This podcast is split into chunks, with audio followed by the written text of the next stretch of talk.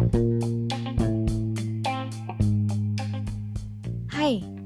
lo lagi dengerin Kata Lo Gue Podcast. Kata-kata buat lo dan gue.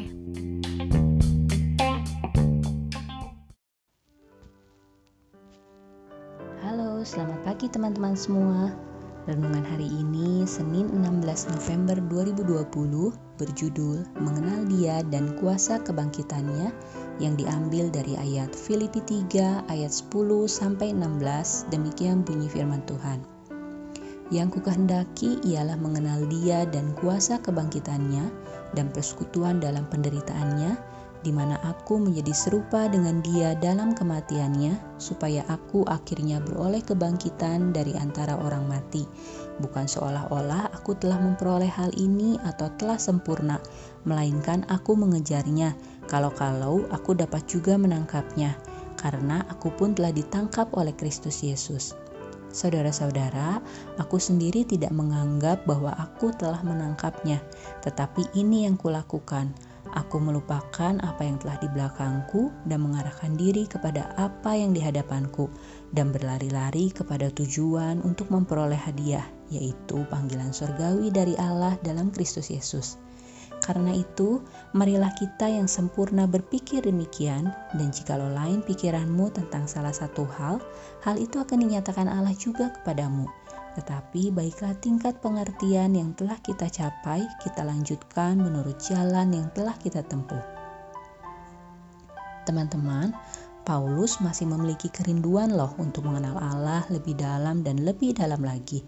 Padahal tidak ada orang selain rasul yang memiliki pengenalan akan Allah seperti Paulus.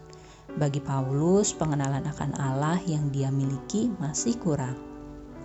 Nah, bagaimana dengan kita?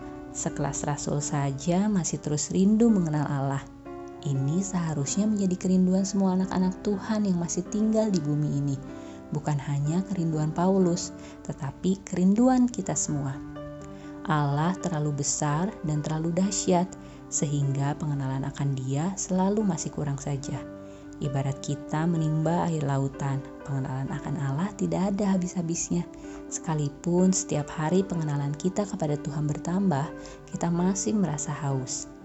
Yohanes 17 ayat 3 mengatakan, Inilah hidup yang kekal itu, yaitu bahwa mereka mengenal Engkau satu-satunya Allah yang benar dan mengenal Yesus Kristus yang telah Engkau utus. Teman-teman, perjalanan kekristenan adalah perjalanan dalam pengenalan akan Allah dari hari ke hari, dari kemuliaan kepada kemuliaan Mengenal Allah adalah hubungan yang sangat intim karena kita sudah bersatu dengan Tuhan Yesus. Tuhan Yesus di dalam kita dan kita di dalam Yesus. Itulah hidup kekal. Ayo, jangan biarkan dunia mengalihkan perhatianmu dari kekekalan ya. Jangan biarkan juga dunia mengalihkan perhatianmu dari hubungan yang intim dengan Tuhan. Setiap anak Tuhan dalam hatinya yang terdalam selalu ingin terus mengenal Allah, selalu ingin bersekutu dengan Dia, dan selalu ingin menikmati Dia. Sediakan waktu yang terbaik untuk mengenal Dia melalui doa dan penyembahan yang konsisten. Mari kita semua berusaha untuk tetap mengalami proses bertumbuh dalam pengenalan akan Tuhan. Semangat ya, teman-teman! Oke, sekian renungan hari ini. Selamat beraktivitas, and God bless you.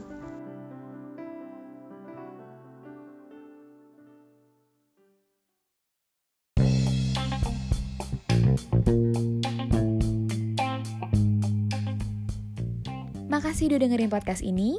Jangan lupa untuk follow dan share juga ke teman lo yang lain.